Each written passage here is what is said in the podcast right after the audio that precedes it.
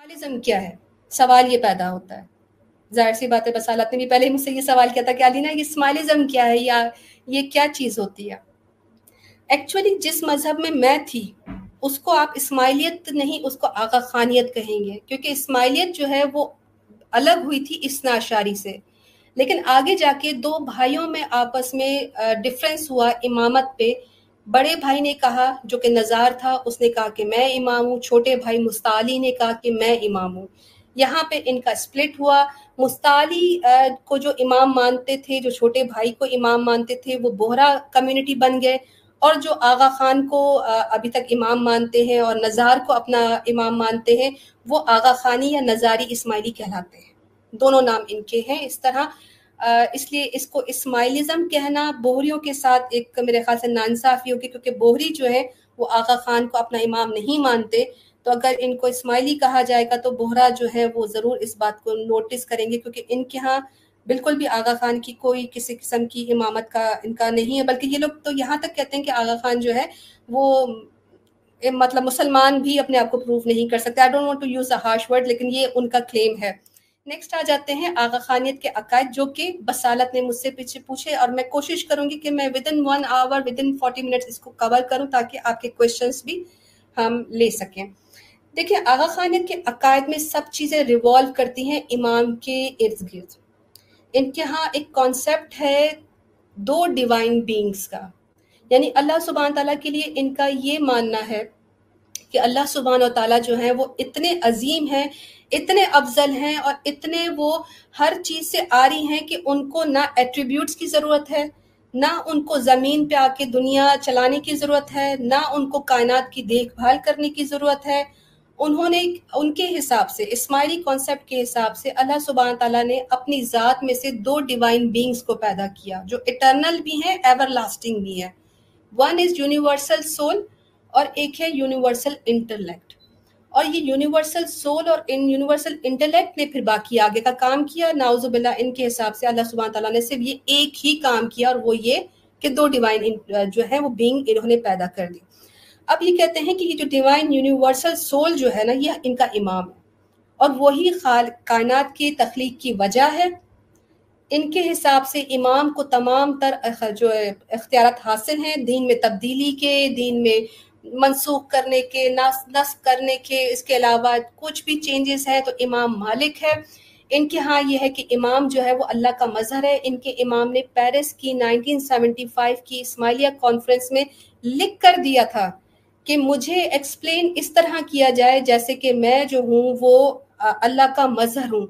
مظہر کا اگر آپ ٹرانسلیشن دیکھیں گے تو انگلش میں بنتا ہے کاپی یا مینیفیسٹیشن اس جیسا، ویسا، عکس، یہ سب مظہر کی جو ہے وہ میں آپ کو ڈیفینیشن بتا رہی ہوں سینونیمس بتا رہی ہوں۔ تو ان کے امام نے 1975 میں کلیم کر دیا تھا کہ میں جو ہوں اللہ کا مظہر ہوں۔ یہ آپ امام جو ہے آغا ان کی آغا خان آغا خان صاحب کی بات کر رہی ہیں۔ جی بالکل ان کے جتنے بھی امام ہیں اور یہ جو کلیم جو اسپیسیفک اللہ کا مظہر والا کلیم ہے یہ تو ان کے امام جو کرنٹ امام ہے فورٹی نائنتھ امام دیٹ از کریم آغا خان انہوں نے تو لکھ کر یہ پیرس کانفرنس میں سائن کر کے اپنے ڈیلیگیٹس کو دیا تھا کہ آپ لوگوں کو میری جماعت کو اسی طرح سمجھانا ہے۔ کہ میں جو ہوں وہ اللہ کا مظہر ہوں، اللہ کا کاپی ہوں، اللہ کا عکس ہوں۔ اور اس طرح کہ ہماری کئی ساری ڈسکشن ہوتی ہے تو ناؤز باللہ یہ کہتے ہیں کہ جس طرح آپ اپنے آپ کو شیشے میں دیکھتی ہیں تو آپ اوریجنلی شیشے میں ہے نہیں۔ آپ کا عکس جو ہے وہ جیسے فار ایگزامپل اللہ ہے اور اللہ کا عکس جو شیشے میں ہے وہ امام ہے ناؤز باللہ۔ یہ ان کا ان کا کانسیپٹ ہے۔ اس کے بارے میں اگر کسی کو بکس چاہیے تو انشاءاللہ ہمارے پاس پوری ایک ڈرائیو ڈیڈیکیٹڈ ہے ان کی بکس سے، جہاں پر آپ ان کے اس طرح کے ڈیوینٹ عقائد معلوم کر سکتے ہیں۔ امام عقل کل ہے، امام حاجت روا ہے، مشکل کشا ہے۔ ایک بہت ہی عجیب کانسیپٹ ہے ان کا کہ امام جو ہے وہ علی بھی ہے۔ ان کے ہاں یہ کہا جاتا ہے کہ روح بدلتی ہے۔ دیکھیے کہ centre of all creation Shah Karim Al-Hussaini, حاضر امام یہ ان کی بک کا میں نے ایک اسکین لگایا ہے۔ اور اس میں یہ کہہ رہے ہیں کہ ساری تمام کائنات کا جو سینٹر ہے کریشن کا، وہ ان کا حاضر امام کریم آغا خان ہے۔ کہ ہاں امام جو ہے، وہ صرف جسم بدلتا ہے، روح وہی رہتی ہے، وہ نور رہتا ہے۔ تو ان کے حساب سے ہر زمانے کا جو امام ہے، وہ اس دور کا علی ہے۔ علی کون؟ حضرت علی کرم اللہ وجہ۔ یہ ان کا عقیدہ ہے۔ جب یہ اپنے امام کو دیکھتے ہیں تو اس کو پکارتے ہیں، یا علی باپا۔ مولا باپا یا علی باپا اس طرح پکارتے کیونکہ ان کے ہاں یہ حضرت علی ہے۔ کریم آغا خان کی اپنی جو سول ہے وہ معنی نہیں رکھتی ہے، اس کی سول کہیں نکل گئی۔ جب اس کو امامت مل گئی، اس کے اندر جو ناؤز باللہ حضرت علی جو ہے وہ حلول لکھ لیجیے ان کے ہاں دس افطار کا کانسیپٹ میں آپ کو جو بتانا چاہ رہی تھی کہ امام جو ہے وہ باڈی چینج کرتا ہے۔ امام جو ہے وہ ان کے ہاں پہلا اوتار جو حضرت علی کا تھا وہ ناؤز باللہ ہاف ہیومن ہاف فش۔ وہ ایک بہت کتاب، بہت بڑی کتاب ہے۔ صرف اس کی چیدہ چیتا باتیں بتاتی تھی۔ کیونکہ دس دس افطار میں جو ہے وہ حضرت علی کا جو ہے وہ زمین پر نزول ہوا۔ اور اس میں وہ پہلے اسٹارٹنگ کے کرتا یگ تک جو تھے وہ ہندو لارڈس تھے۔ اور اس کے بعد جو ہے وہ مسلمانوں کے جو انبیاء کرام تھے وہ آ گئے۔ تو ان کا یہ جو کانسیپٹ ہے کہ آغا خان وشنو کے دسویں اوتار ہیں، یہ کھوجا کریٹ کے اندر بہت زیادہ ہے۔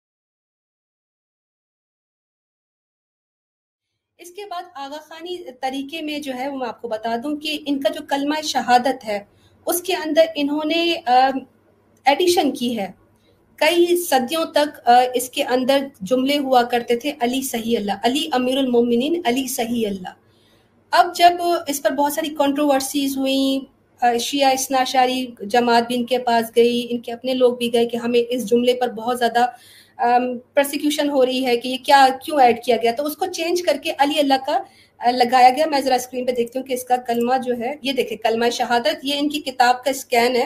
اور اس میں اگر آپ نوٹ کریں گے تو اس میں انہوں نے کلمے میں لکھا ہے، علی امیر المومنین، علی اللہ۔ یہ بچوں کو سکھایا جا رہا ہے کہ بچوں، آپ کو پتا ہے، ہمارا کلمہ یہ ہے، شیعہ امامی اسماعیلی ہونے کی حیثیت سے ہم اللہ اور رسول پر ایمان رکھنے کے ساتھ ساتھ امامت کا اقرار کرتے ہیں اور یہ اضافہ کرتے ہیں۔ اپنے آپ سے خود ہی بول رہے کا ہم اضافہ بھی کرتے ہیں اور اضافہ انہوں نے خود ہی بتا دیا کہ ان کے ہاں جو ہے نا وضو، غسل کی جگہ جو ہے وہ روح کی پاکیزی کے کانسیپٹ ہے۔ نہ یہ وضو کرتے ہیں، نہ ان کے ہاں غسل ہوتا ہے، نہ تہارت کا کوئی کانسیپٹ ہے۔ ان کے ہاں آپ جس کسی بھی حالت میں ہو آپ اسی حالت میں جا کر جماعت خانے میں نماز پڑھ سکتے ہیں جو ان کی نماز ہوتی ہے۔ اب کوئی بھی عبادت کر سکتے ہیں، کوئی بھی تسبیح پڑھ سکتے ہیں۔ ان کے ہاں روح اگر پاک ہے تو جسم پاک ہونے کی کوئی کنڈیشن ان کے ہاں لاگو نہیں ہوتی۔ پانچ وقت کی نماز کی جگہ یہ تین وقت کی اسماعیلی دعا پڑھتے ہیں۔ انشاءاللہ میں آگے جا کے آپ کو وہ بھی دکھا دیتی ہوں۔ رمضان کے روزے جو ہیں وہ ان کے ہاں فرض نہیں ہوتے۔ ان کے ہاں رمضان کے روزے میں جو ظاہری روزے ہم رکھتے ہیں، ان کے ہاں باطنی روزے کا کانسیپٹ ہے۔ اس کے دو طریقے ہیں۔ ایک طریقہ تو یہ کہ جو آپ کے عقائد ہیں، ان کو اگر آپ چھپا لیتے ہو تو یہ آپ کا روزہ ہوتا ہے۔ کوئی بھی اسماعیلی اگر اپنا یہ آپ کو نہیں بتاتا کہ میں روزے سے ہوں یا نہیں ہوں یا میں یہ کرتا ہوں یا میں جماعت خانے کے جب دروازے بند کر لیتا ہوں تو میں کیا کرتا ہوں؟ تو وہ جب جب تک چھپاتا ہے تب تک وہ روزے کی حالت میں ہوتا ہے۔ تو اس کی، ان کے امام نے اس طرح کی بھی ان کو تعویل بتائی ہے، روزے کی کہ you need to hide your imam and your teachings آپ کی ریلیجیس ٹیچنگس جتنی بھی ہیں وہ آپ کو چھپانی ہے یہ آپ کا روزہ ہے۔ دوسرا ان کا روزہ یہ ہے کہ آنکھ، ناک، کان کا روزہ مطلب برا مت دیکھو، برا مت سوچو اور برائی مت کرو، کسی کی طرف بری نظر سے مت دیکھو۔ تو یہ ان کا روزہ ہے اور ان کا روزہ اکارڈنگ ٹو دیم 365 ڈیز کا ہوتا ہے۔ اب یہ ذرا کنفیوز قوم ہے ان کے یہاں 365 ڈیز کا جو تقوی ہونا مطلب چاہیے یہ پوری دنیا مطلب پوری زندگی روزہ رکھتے ہیں یہ 365 ڈیز جیسے ہم مسلمانوں کو دیکھیں حکم ہے نا بسالت کہ آپ نے ہر پل جو ہے وہ تقوی اختیار کرنا ہے برائی سے بچنا ہے۔ اب ہم اس کو تقوی کہتے ہیں یہ کہتے ہیں یہ روزہ ہے۔ صحیح۔ لیکن رمضان کے مہینے میں کوئی ان کا روزہ نہیں تھا۔ ہاں کافی سارے ابھی اسماعیلی جو ہو سکتا ہے کامنٹس میں آ کے بل بلا اٹھے کہ نہیں، ہم تو روزہ رکھتے ہیں۔ تو جی آپ اگر رکھتے ہیں تو وہ آپ کا اپنا فعل ہے۔ آپ کے امام نے آپ کے اوپر روزوں کی کوئی پابندی نہیں کی، بلکہ میرے پاس آپ کے امام کے فرمان بھی موجود ہیں، جس میں انہوں نے روزے کی منسوخی کا بالکل آپ لوگوں کو بتا دیا ہے۔ اچھا زکوٰۃ کی جگہ ان کے ہاں ساڑھے بارہ فیصد ہر مہینے گھر کا ایک ایک فرد امام کو دیتا ہے اپنی کل کمائی میں سے، بچت میں سے نہیں۔ بہت ہی ویئرڈ کانسیپٹ ہے۔ جو غریبوں کا حق ہونا چاہیے، وہ تمام کا تمام امام کے پاس جاتا ہے۔ ساڑھے بارہ فیصد اپنی کل کمائی میں سے پہلے نکالنا ہوتا ہے، اس کے بعد آپ خرچ کرو۔ ہمارے مسلمانوں میں تو یہ ہے کہ پورا سال آپ خرچ کرتے ہو، بچ، بچت پہ سے آپ نے جو ہے وہ ڈھائی فیصد نکالنا ہوتا ہے وہ ڈائریکٹ کسی غریب یا محتاج یا مسکین کو جاتا ہے۔ ان کے ایسا نہیں ہے، یہ زکوٰۃ پر یعنی اپنے دسوند پر جو ہے امام کا حق کہتے ہیں اور اگر کوئی نہ دے تو امام نے اس کے لیے بہت خطرناک فرمان کیے ہیں کہ تمہاری میں آخرت میں بخشش نہیں کروں گا۔ تم کو پل سرات پار نہیں کرواؤں گا، تمہیں جنت کے اندر داخل نہیں ہونے دوں گا۔ بہت سارے فرمان ہیں، انشاءاللہ کبھی ٹائم ملا تو ضرور آپ لوگ کے ساتھ شیئر کریں گے۔ حج کی جگہ ان کے ہاں امام کا دیدار ہوتا ہے۔ قرآن کی جگہ یہ لوگ گنان پڑھتے ہیں۔ اب میں آپ کو ان کی ذرا ڈیٹیل بتا دیتی ہوں۔ دس ہفتہ کا میں نے ذکر کر دیا، کلمہ آپ کو دکھا دیا۔ یہ ان کی کچھ تعویلات ہیں اور ان کی تعویلات میں ڈھائی پرسنٹ انہوں نے ساڑھے بارہ پرسنٹ کر دیا۔ تیس دن کا فاسٹ جو ہے وہ ہول ایئر کا کر دیا۔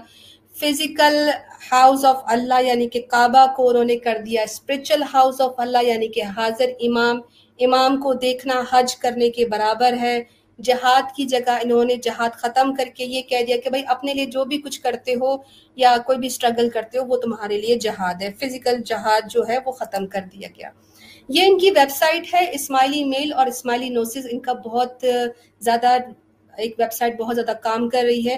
یہاں پہ انہوں نے ایک طرح کا آپ کو دکھایا ڈسکرپشن دکھایا کہ جس طرح مسلمان خانہ کعبہ کو طواف کر رہے ہیں، اس کے گرد جمع ہوئے ہوئے دوسری طرف وہ اپنے امام کو ڈپکٹ کر رہے ہیں۔ ان کا خاکہ دکھا رہے ہیں کہ ہمارا حج یہ ہوتا ہے۔ ان کے حساب سے ہمارا جو بیت اللہ ہے، وہ اینٹ پتھر کا ناوز باللہ، گارے کا بنا ہوا ایک ایسا بے جان کعبہ ہے جس میں جان نہیں ہے، لیکن ان کا امام جو ہے، وہ لیونگ کعبہ ہے۔ ہیڈنگ سے آپ دیکھ سکتے ہیں۔ حقیقت ہے، دل دکھے گا آپ سب کا، لیکن ہم لوگ کب تک اپنی آنکھیں بند کریں گے، یہ ان کے عقائد ہیں اور یہ آپ کو کوئی آغا خانی یا پھر ایکس آغا خانی ہی بتا سکتا ہے۔ گنان گنان ان کے ریلیجیس ایسے گیت ہوتے ہیں، کچھ ایسی پوئٹ پوئمس ہوتی ہیں جو ان کے امام کی شان میں لکھی جاتی ہیں۔ ان کے امام کا یہ فرمان ہے کہ قرآن کو تیرہ سو سال ہو چکے ہیں، لہٰذا تمہارے لیے قرآن نہیں گنان ہے۔ اس کے بعد ان کے امام کا یہ بھی کہنا تھا کہ دنیا کے ساتھ جب جب بدلتی ہے تو میں ہدایت کی صورت میں قرآن لے کر آتا ہوں۔ دس پارے دنیا میں آ چکے ہیں، باقی کے پارے میرے پاس ہیں، وہ انشاءاللہ میں وقفاً وقفاً آپ لوگوں تک لے کے آؤں گا۔ اور اس طرح کی انہوں نے دو تین چیزیں میں شارٹ ٹائم کی جیسے میں سے ایک دو دکھا رہی ہوں، باقی بہت ساری گنان ان کے بہت ہی کفریہ ہوتے ہیں۔ امام کی شان امام کو اس طرح بتایا جاتا ہے کہ امام ناوز باللہ زمین پر خدا کا عکس ہے، خدا ہے، اس میں ہندو لارڈ کرشن، بھگوان اور دیویوں کے نام سب کچھ لکھے ہوئے اور یہ لوگ ریسائٹ کرتے ہیں۔ ان کی جب جماعت خانے میں یہ جمع ہوتے ہیں، اپنی نماز پڑھتے ہیں، جو ان کی دعا ہوتی ہے، اس کے بیچ میں یہ لوگ، یہ والے گرنتھ جو ان کے ہوتے ہیں، یہ پڑھا کرتے ہیں۔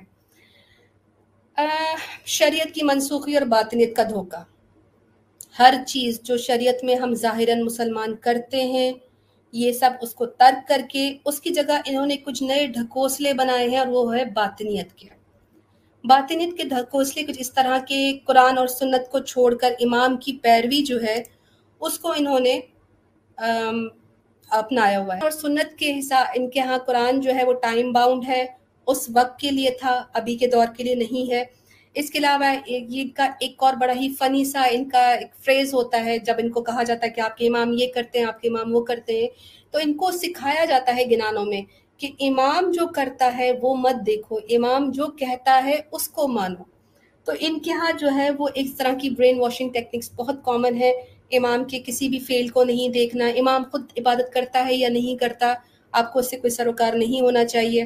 امام کے حکم کو ماننا ان پر فرض ہوتا ہے۔ اچھا ایک اور ان کے ہاں کلاؤز ہوتا ہے کہ جہاں پر قرآن اور حدیث اور امام کا کال آپس میں ٹکرا جائیں، تو امام آف دا ٹائم اس وقت یہ جو ظاہر امام ہے ان کی بات کو لیا جائے گا۔ یہ ان کے ہاں جو ہے، وہ کرائٹیریا ہوتا ہے۔ اس کے بعد جو ہے، ان کے ہاں باطنیت میں ان کا امام جو ان کے ہاں کہا جاتا ہے کہ اصل میں واصل ہو جانا۔ اصل میں واصل کانسیپٹ بہت شارٹ میں اور اسپیڈ میں بتاتی ہوں، بڑا ہی فنی سا یہ کانسیپٹ ہے۔ ان کے ہاں یہ مانا جاتا ہے کہ جب کوئی اسماعیلی مر جاتا ہے، تو اس کی روح جو ہے وہ امام خود لینے آتے ہیں۔ اور اگر وہ ایک سچا مومن ہوتا ہے، ساری زندگی اس نے امام کی عبادت کی ہوتی ہے، تو امام اس کی روح کو جو ہے وہ اپنے اندر واصل کر دیتے ہیں یعنی مکس ہو جاتے ہیں، حلول ہو جاتا ہے۔ اور یہی ایک مومن کی جنت اور وہی اس کا سب کچھ مقام ہوتا ہے۔ اور ان کے ہاں کہا جاتا ہے کہ امام اصل میں جو ہے وہ خدا ہے اور جو اس معرفت کی لیول پر پہنچ جائے۔ اگر وہ دنیا کی لیول پر ہے، شریعت کی لیول پر ہے، تو اس کو وہ ایک انسان ہی دکھے گا۔ لیکن جیسے ہی وہ اس لیول پہ پہنچ جائے گا جہاں پہ معرفت اور طریقت ہے، تو اس کو وہاں امام نہیں دکھے گا، اس کو ناوز باللہ خدا دکھے گا۔